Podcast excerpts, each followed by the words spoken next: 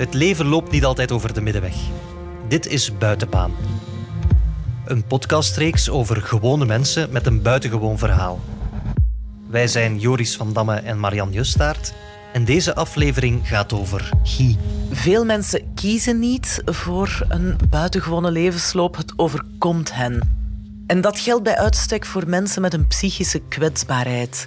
Net daarom wilden we ook heel graag zo iemand in deze reeks in buitenbaan. En het is ook wel des te relevanter in deze coronatijden.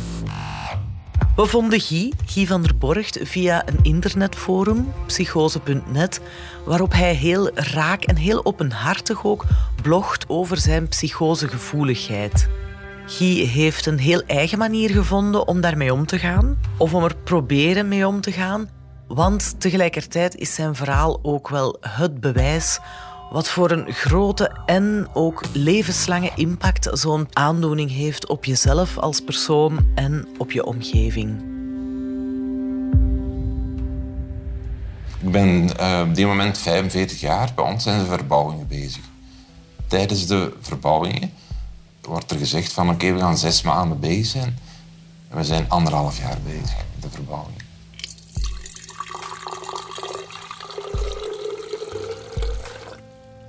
Oké.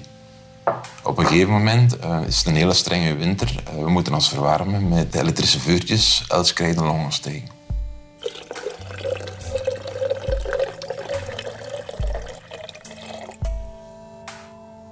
Op een gegeven moment krijgt uh, mijn vrouw een burn-out.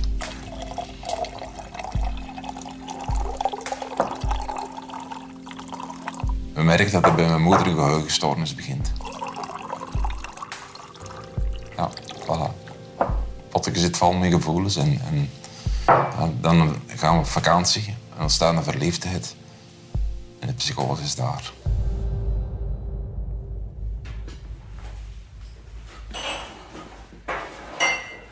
We zijn vandaag in de Kempen op bezoek bij Guy.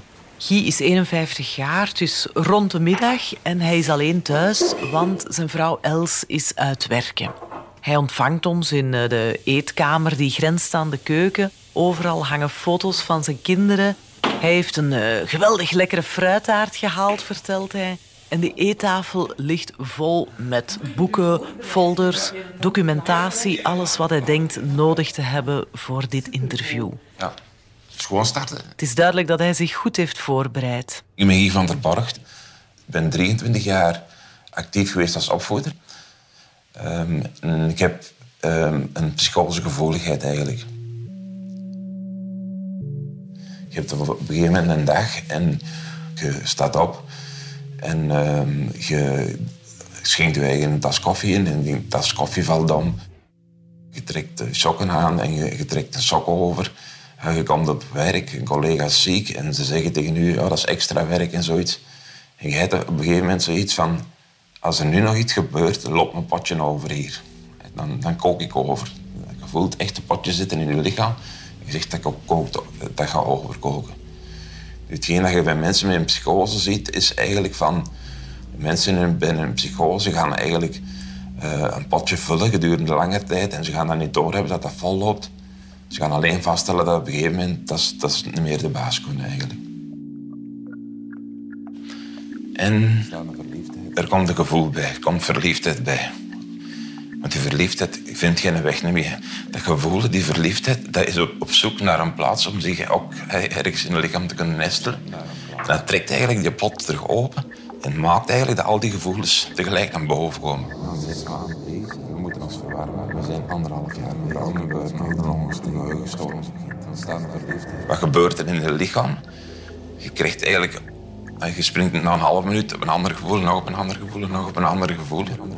Je gezond verstand probeert die gevoelens te coördineren. Zegt op een gegeven moment, ja, dat is te veel. Hè. Ik heb, ik twintig gevoelens eigenlijk. En dan ga je eigenlijk zien dat mensen bijvoorbeeld op uh, een afdeling komen, een opname. En dat die beginnen wartal uit te praten. Door elkaar tussen de basis van, van vroeger met nu. En, en die springen constant. Die hebben ook dat is zo heel moeilijk met mijn eigen eigenlijk, is die communicatie ook moeilijk met die mensen. Dus die, die verstaan de zin niet meer, of, of die verstaan niet meer wat er gezegd wordt tegen iemand. Die horen nog wel dat er iemand roept op hem. En, en, en dan, dan nog wel, maar echt de context begrijpen die niet meer. Om Guy te begrijpen is het ook wel goed om wat context te hebben. Ik heb een, een goede, gelukkige jeugd gehad. Waren er misschien op een of andere manier voortekenen voor wat zich later heeft afgespeeld? Dus ik heb drie jaar Latijn-wiskunde gedaan en dan twee jaar wetenschappelijk A. Ehm, en in het vijfde jaar wetenschappelijk A is eigenlijk een jaar dat er van alles is misgelopen eigenlijk. Ehm, dus ik was heel veel met mijn eigen bezig. Ik was ook um, probeerde eigenlijk een beetje gewicht kwijt te geraken. En ik ging dan twee dagen streng diëten. En dan de derde dag had ik weer heel, heel veel. Met het gevolg dat ik minder goed sliep eigenlijk. Dus ik was wel op zoek met mijn eigen. En in de puberteit aan het zoeken uh, richting volwassenen.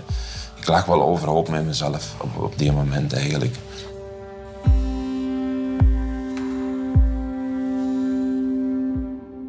Op het laatste van de vijfde jaar wetenschappelijke A uh, kreeg ik toch een koersfiets van mijn ouders. En ik had eigenlijk in de paasvakantie een uitwisseling gehad met een Franse uh, jongeman om Frans bij te leren. Dus die jongeman was naar ons gekomen. En ik had het idee opgevat, die woonde in Luik. Ik rijd daar direct met de koersfiets naartoe. Dus zonder training, direct 100 kilometer. Dus dat was te veel. Hè. Was te veel. Ik was een overdrijf aan het gaan eigenlijk.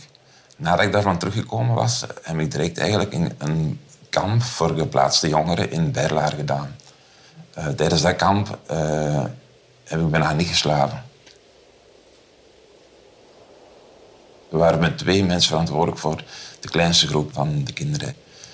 En daar merkte ik eigenlijk al dat, dat het niet meer goed lukte. Eigenlijk. Bijvoorbeeld, um, ik um, ging mijn ontbijt nemen buiten de groep, eigenlijk, om niet in de groep te moeten eten. Um, we gingen naar de speelplein. Daar werd een jongere bij een monitor geroepen. En die gingen in de, in de chalet binnen eigenlijk en ik hoorde stemmen. Dacht dat ik dat gesprek kon volgen eigenlijk. Dus er waren serieuze zaken aan het mislopen eigenlijk. Ik ben er dan van thuis gekomen met een hele hoge bloeddruk. Wanneer hij thuiskomt van dat kamp, zien zijn ouders direct dat er iets niet klopt. En samen met de huisarts beslissen ze dan: oké, we gaan ingrijpen. Een huisarts is langs geweest en zei tegen mij: eigenlijk zou ik een piqueur moeten zetten dat je kunt rusten, dat je, dat je kunt slapen. Ik ben naar Leuven gegaan. Uh, daar uh, hebben ze me dan plat gespoten eigenlijk. En zanderdags naar Kortenberg gegaan. En dan in Kortenberg toegekomen. Dat is nu de periode uh, eh, 30 jaar geleden waar ik over babbel, dat ze nog met heel veel medicatie gingen werken eigenlijk een soort dwangmedicatie. Dus ik was twee dagen daar en ik had 25 uh, eh, verschillende soorten pilletjes bij manier van spreken. Dus, en en het, het, had tot gevolg dat ik op dat moment eigenlijk niks meer kon. Dus ik lag heel de dag in bed.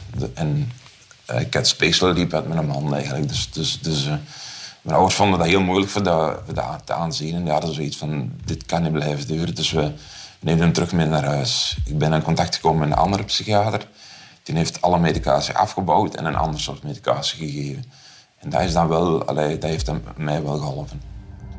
Als je het nooit hebt meegemaakt, is het moeilijk om het je voor te stellen. Wat is dat, zo'n psychose? En vanaf wanneer zit je in een psychose of niet? En als je het herkent, voel je het dan aankomen? Kun je het voelen aankomen? Enzovoort. Ook voor Guy is dat een, een heel proces geweest van jaren. De term psychosegevoeligheid is zelfs niet direct gevallen. Dus dat is wel gevallen omdat ik toen begonnen ben aan een periode tussen 17 en 23 jaar, waar dat er uh, vijf opnames geweest zijn. Dus na de vijfde opname stel ik aan wel de, de link gevallen van hier is sprake van een psychose. Guy krijgt te horen dat hij langdurig in de psychiatrie zal zitten. Guy gaat eigenlijk langdurig in de psychiatrie moeten blijven. En dat een normaal leven dus niet voor hem zal weggelegd zijn. Ik kan uh, van mijn leven niet uitkomen. Dat was mijn diagnose. En dat op je 23ste. Maar wonder wel, ehm, heb ik eigenlijk tussen mijn 23 en mijn 45 jaar een periode gekend zonder psychose, zonder medicatie, zonder contacten met, met dokters, zonder psychologen, dus zonder dat er hulp nodig was. denk dat ik mijn richting gevonden had in, in, in het uh, omgaan met mensen. Dus het, ik had uh, de opleiding opvoeder gevolgd als ik uh, eruit gekomen ben. En dat heeft me goed gedaan, denk ik. Ik heb Els leren kennen. Ik heb haar leren kennen in, in Humbeek eigenlijk. En ja, door op stap te gaan eigenlijk. En dan zijn drie kinderen gekomen. Jarenlang heeft niemand iets gemerkt aan Guy. Er waren ook geen triggers om nieuwe psychoses uit te lokken, tot dus in 2015. 2015 eigenlijk, ja. In 2015 zijn Guy en Els beginnen verbouwen. Dat is sowieso wel een stresserende periode. Zal herkenbaar zijn voor alle verbouwers. Dus dit was een oude woning. Heel het huis is gestript. Dus wel proberen te gaan werken, de kinderen verzorgen uh, leven eigenlijk in, in drie, hadden drie containers op de gezond staan. Um, ja, de ramen hebben negen maanden geduurd hier. Dus, dus uh, zaken die, normaal gezien was de afspraak van binnen zoveel maanden is het gedaan hier. Maar merk dat er boven een stuk beton steekt en zeggen van ja, dat plafond moet ook uitgebroken worden. En dus dat is het moment dat dan Gies en Potje zich weer meer en meer begon te vullen ja, over, de, over de grens gegaan. Allee, daar komt het kort gezegd op neer. Het, hetgeen dat dan gebeurd is, is eigenlijk van... Uh, als het allemaal achter de rug was, uh, zouden denken van... Oké, dat, is, dat is rust, komt rust eigenlijk. Maar eigenlijk merkte, heb ik toen gemerkt dat, dat die pottekens, mijn gevoelens, allemaal nog vol zaten. Dus we gaan op vakantie. Er aan, aan staat een verliefdheid. Op iemand die daar, een vrouw die daar is met twee kinderen. En ja, dat, komt allemaal bij een heel grote psychose ontstaan. Die verliefdheid is wel iets dat geregeld terugkomt bij Guy. En Joris en ik beseffen pas na een tijdje dat het om een platonische verliefdheid gaat, die eigenlijk vooral functioneert als trigger die de psychose heeft uitgelokt. En waarschijnlijk is zo'n trigger voor iedereen anders. Maar hetgeen dat je dan ziet in die, in die manie, in die uh, psychose, is dat die je voortdrijft en dat je eigenlijk uh, in plaats van naar organisatie te stappen, wil je alles zelf doen en je springt. Hetzelfde met die gevoelens van een hak op een dak. En, en, en zijn, zijn even aan het denken hoe, dat... Bij mij is dat vooral ook in die gevoelswereld eigenlijk. Merk je van die gedachten, uh, gewoon de overwinnende. Je denkt ook dat je heel veel geld hebt. Je bent met project bezig. En je gaat eigenlijk naar garages kijken. Je gaat naar andere auto's zien. Je gaat niet naar één garage kijken, je naar verschillende garages kijken. Je zou uitgaven beginnen te doen. Dat is gelukkig niet gebeurd. Je zou uitgaven beginnen te doen die, die je niet nodig hebt. Dat springt constant. Je, hebt ook zoveel energie dat je kunt doorgaan. S'nachts slapen, dat, dat heb je niet nodig. Dan op een gegeven moment kom je tot een punt. Ik voelde mijn eigen... Um, dat je voelt van, ja, ik begin dingen te vergeten. Um, ik, ik, ik, kan precies niet veel meer, eigenlijk. Uh, en je voelt dat, het, dat je leeg bent, dat u, u, het is op. Normaal gezien, als je zo iets in, in, dingen hebt, als je dat zelf voor hebt, zou je zeggen van... Je kan eens even in de zetel liggen of je kan even proberen zenden en proberen... Dat lukt niet meer. Die, die, dat is zo tjak, tjak, tjak. Dat is, dat een onheim. Een, gedachtenstroom die, die, ja, die blijft maar gaan en die blijft maar... Ja. Ik weet nog dat ik een opname gegaan was en er stond, stonden drie dennenbomen op een bepaalde manier. En ik, voor mij was dat een kerststal. Ik zeg dat die kerststalfiguur in. Um, op een gegeven moment... Uh, was ik van het bureau aan kijken en naar buiten aan kijken. En ik zag in de wolk precies personen die aan het wegtrekken waren. Ik had zoiets van, ja, ik moet ook wegtrekken. Snap je? Je, je, ziet, je ziet bijvoorbeeld, om nou een, een, heel mooi voorbeeld te geven, is van, als je nu op straat loopt, dat je mensen herkent en je zegt van, dat is precies mijn onkel of zoiets.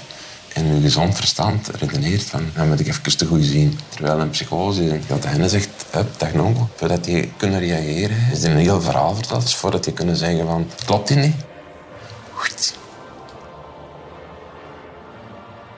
Snap je? Dus, dus dat, ja, dat gezond verstand is, is, is weg.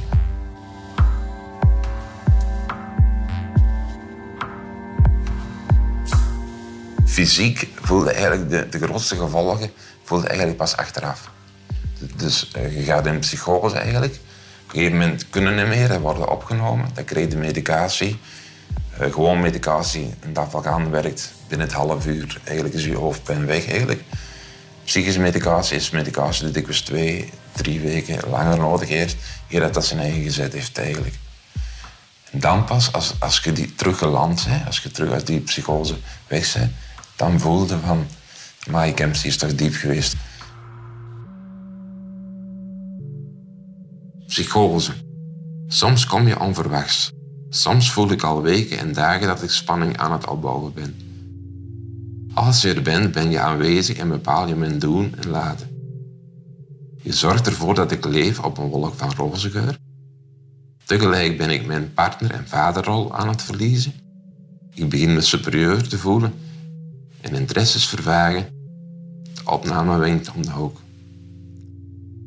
Achteraf heeft de psycholoog van het mobiel team ook met de kinderen gebabbeld over wat, is dat, wat dat, uh, papa heeft eigenlijk. Dat hebben ze komen, uit, ze komen uitleggen. Hè. Als we naar zijn kinderen vragen, dan aarzelt Guy wel een beetje. Maar uiteindelijk geeft hij heel eerlijk toe dat de band met zijn kinderen behoorlijke schade heeft opgelopen door de psychoses en natuurlijk ook de opeenvolgende opnames. En de vraag is of de vertrouwensbreuk uh, waar we over spreken, of die ooit nog volledig herstelt. Ja. Dus, dus ik heb de papa gekend voor de opname en ze keken echt van, van hoe, hoe, reageert hij nu? Reageert hij hetzelfde als daarvoor? Dus je moet eigenlijk dat vertrouwen een stuk terugwinnen. Er eerst met praktische zaken terug te beginnen. Dus je, doet dan weg naar, naar, hobby's eigenlijk. Ik maak zelf het eten klaar hier in huis. Dan is de vraag van ja, wat zou je dus graag eten? Uh, Kijk, we eens klaarmaken. Volgende week verjaarden. Moet ik iets halen van een bakker? Uh, Zo'n ding eigenlijk. Dus gewoon alledaagse zaken eigenlijk gebruiken om, om, om terug uh, contact op te maken. Maar ik merk nu nog altijd, dus nu zijn we twee jaar en een half verder, dat als er uh, serieuze zaken zijn, dat ze naar de mama trekken, dat ze naar de moeder trekken eigenlijk. Dus dat dat toch... Hey, snap je? Dus als ze echt zo'n probleem hebben, daar zit ik mee, gaan ze passeer ze eerst naar mijn vrouw gaan eigenlijk. En dan pas in tweede instantie, als ze daar niet het goede antwoord krijgen, dan proberen ze het bij mij eigenlijk. Dus, dus je, je bent ten tweede eigenlijk. Hè. Ja.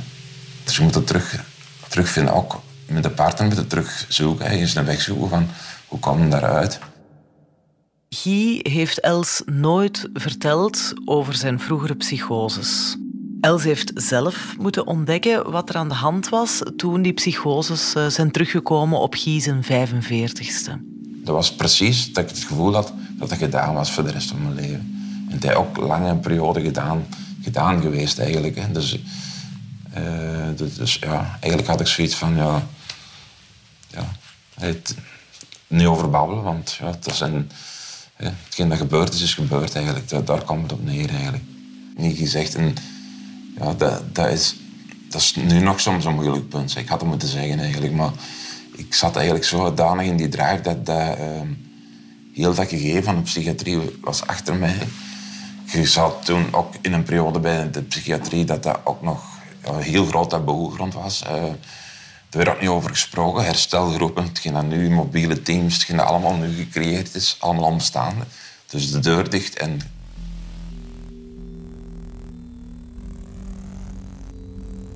Iedereen was er echt wel van op de hoogte. Uh, zijn, zijn omgeving, zijn, zijn familie. Iedereen behalve zij zegt Els, zijn vrouw. En dat vonden Joris en ik zo intrigerend dat we na het gesprek met Guy contact gelegd hebben met Els om haar kant van het verhaal te horen. Ik heb ook vernomen dat ze, dat ze goed wisten dat dat ging terugkomen ook. Ja, dat het iets is voor hun leven, dat hij daar niet vanaf geraakt. Um, en voor mij is dat onbegrijpelijk ja, dat mij dat niet gezegd geweest is. Vooral uh, vind ik het heel erg spijtig omdat we andere beslissingen hadden kunnen nemen Allee, ik denk dat ik wel de beslissing zou genomen hebben om bij hem te blijven. Uh, maar we hadden ons leven misschien wel wat anders kunnen inrichten en ik had hem misschien meer kunnen behoeden voor stresssituaties, voor die verbouwingen. En dan hadden we misschien kunnen voorkomen dat die opstoot van die psychoses uh, terug zou gekomen zijn. En dan hadden we niet gestaan waar we nu staan. En ja, dat is bijzonder spijtig natuurlijk. Ja, ja. Ja, dat is... Ja, dat is ertussen gekomen eigenlijk. Dus, dus we zijn erbij uh, met een psycholoog aan de slag gegaan ook, met dat stuk eigenlijk. Dus zo, uh, psychologische gevoeligheid die tussen ons als partner staat. Van hoe gaan we daarmee om? Hoe, hoe, wat, willen we, wat willen we daarmee mee doen eigenlijk? Dat is nog een proces momenteel. In, de, in die zin, want als je gaat kijken, als ik met mijn partner babbel over die psychose, heb ik altijd het gevoel van... Zij is over een peer aan babbelen en ik ben over een appel aan babbelen. Ook voor de kinderen is het zoeken. Uiteindelijk moet je met de rekening houden. Dus je bent zes keer opgenomen geweest. Um, minimum drie maanden, soms iets langer eigenlijk. Dus je bent meer dan anderhalf jaar uit huis geweest. Eigenlijk de laatste op een periode van, van vijf jaar eigenlijk. Dus, dus uh, je moet ook rekenen van... Het is niet als je terug direct thuis komt dat je terug allee, springlevend bent. Dus, dus, er gaat, dus je mocht zeker twee, twee jaar en een half pakken dat je, dat je eigenlijk... Uh, om, om, zoeken en sukkelen. Zelf even wegzoeken en, en gezinnen even wegzoeken. En, en, en, Voor mij was altijd het belangrijkste van ik wil, ik wil begrijpen waar het over gaat. Dan kun je het ook ergens... Uh, een plaats geven of, of meer kaderen. Ehm, en ja, hoe vertellen we dat aan de kinderen? Hoe leggen we dat uit aan de kinderen? Want die waren eigenlijk nog wel vrij jong. De oudste, die zat in tweede middelbaar, die begreep dat eigenlijk al wel min of meer. Uh, en aan hem heb ik eigenlijk heel veel gehad op die moment ook. Uh, die was wel van de ene op de andere dag volwassen. Uh, maar ja, eigenlijk is Guy nooit meer dezelfde geworden nadien.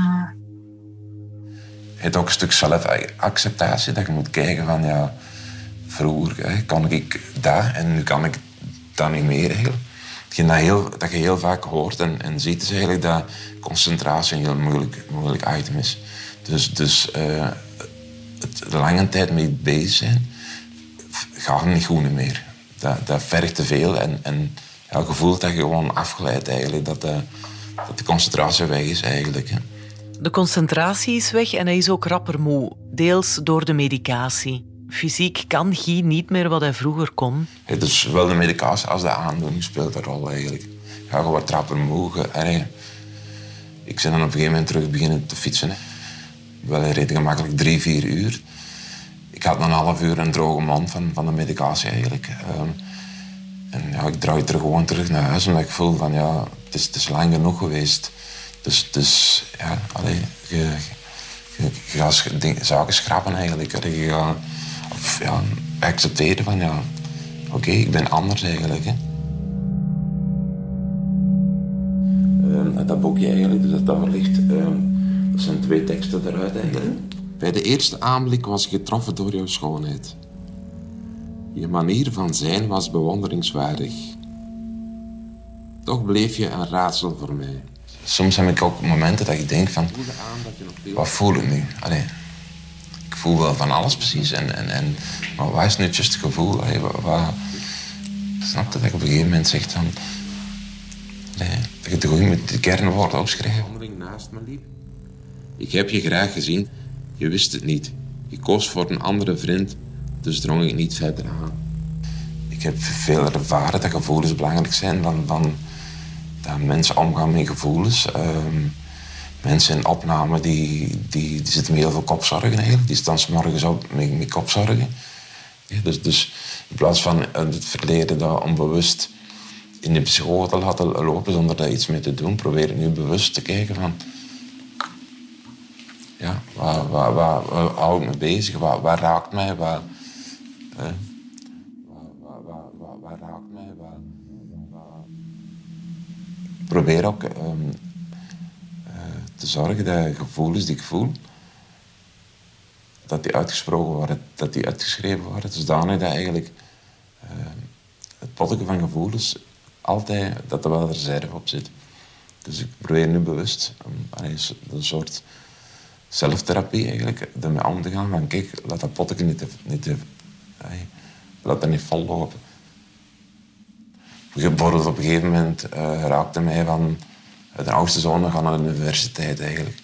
Ik heb eigenlijk mijn studies moeten onderbreken. Dus ik heb eigenlijk niet de kans gekregen om naar de universiteit te gaan. Ik ben blij voor mijn zoon. Maar aan de andere kant voel ik ook zo wel iets van... Dat raadt me eigenlijk. Dan ben ik dat kort verhaal gaan overschrijven. Een ander figuur eigenlijk. Maar om, om, om dat wat, wat te kunnen verwerken. Dus, dus om, om daarmee om te gaan. Een voordeel dat je wel hebt, is, is je hebt een hele grote ervaringsdeskundigheid eigenlijk. Je hebt heel wat meegemaakt. Je, je kunt heel wat ervaringen delen eigenlijk en aan mensen. En je kunt ook zorgen dat mensen daarmee aan de slag gaan eigenlijk. En dat is een stukje het doel van die belevingsmap geweest.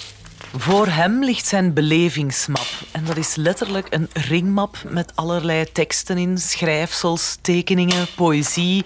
En die map dient om gevoelens te kanaliseren. Ja, Guy is eigenlijk ook iemand die uh, ja, wiskundig analytisch aangelegd is, dus ook eerder rationeler.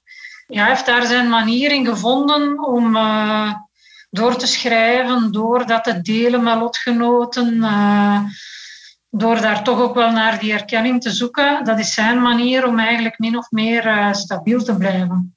Ja, ik kan dat wel ergens begrijpen, maar ik kan dat niet echt zo 100% uh, begrijpen. Uh, omdat ik niet in die wereld zit. Het stoort me soms wel ook een beetje van... Ja, het is inderdaad veel vanuit zijn belevingswereld, maar men heeft mij dan nu ook uitgelegd dat ehm, door die verschillende psychoses.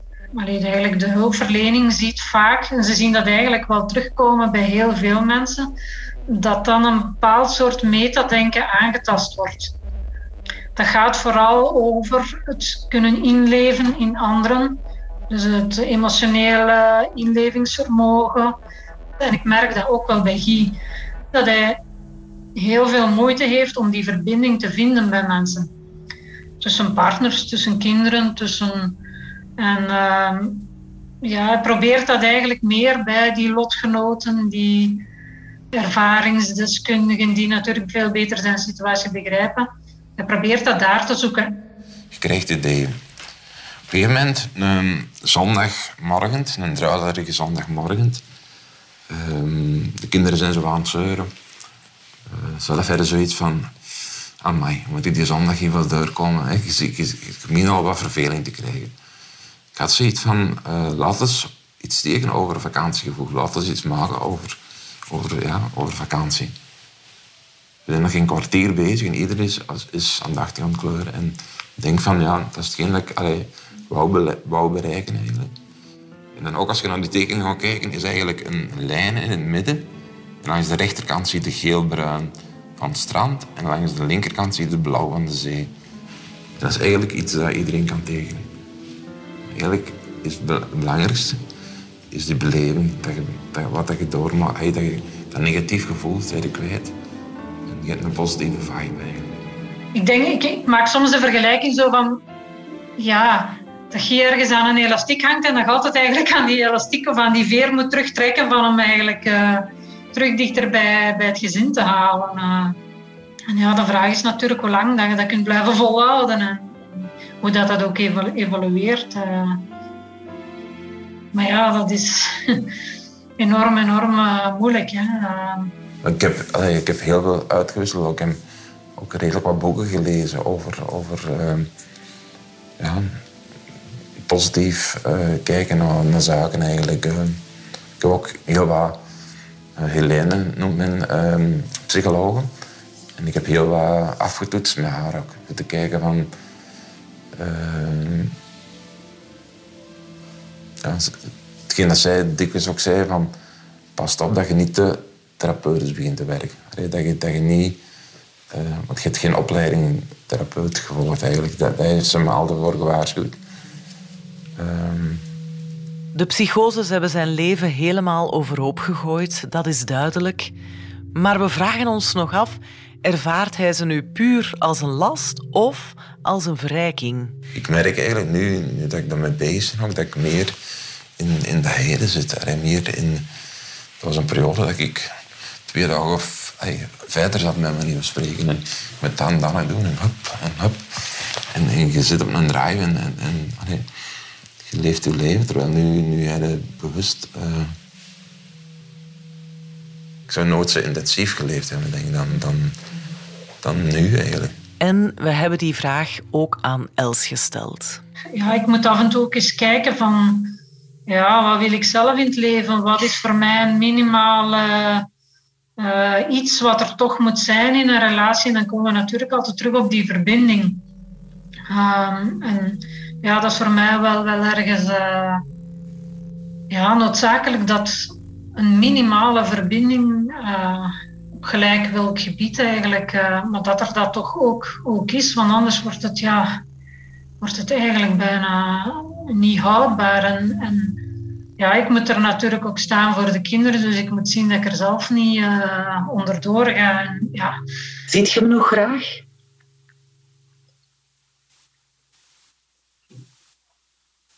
Ik denk dat wel. Maar ik voel me natuurlijk redelijk uh, machteloos. Ja, ik, sta er soms een beetje als toeschouwer naar een schouwspel te kijken waar ik geen enkele vat op heb. En ja, dat is wel uh, moeilijk natuurlijk.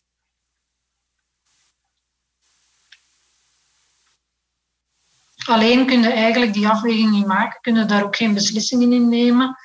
Um, wij worden ook gesteund door een uh, langdurig zorgteam, een uh, psychologe en een systeemtherapeute. En ja, ik moet zeggen dat we daar toch heel veel al aan gehad hebben de laatste jaren. En ja, die, die helpen ons wel in, in bepaalde richtingen. Uh, of die kunnen ook aangeven van kijk, dat kan je nog verwachten, dat kan je niet meer verwachten. En ja, zo zullen we uiteindelijk in, de toekomst ja, de beslissingen nemen die moeten genomen worden in het belang van iedereen. Hè. In het belang van Guy, in het belang van de kinderen, in het belang van mij. Uh, ja, hoe moeilijk dat dat ook soms is. Maar ik denk niet dat we een andere keuze hebben. Maar wat de toekomst brengt, ja, daar kan ik, niet, uh, kan ik nog niet op vooruitlopen natuurlijk. maar we gaan daar best wel proberen van te maken. Dit was Buitenbaan. Bedankt voor het luisteren. Wil je reageren? Dat kan via podcast.standaard.be. Alle credits vind je op standaard.be-podcast. Volgende zaterdag zijn we opnieuw.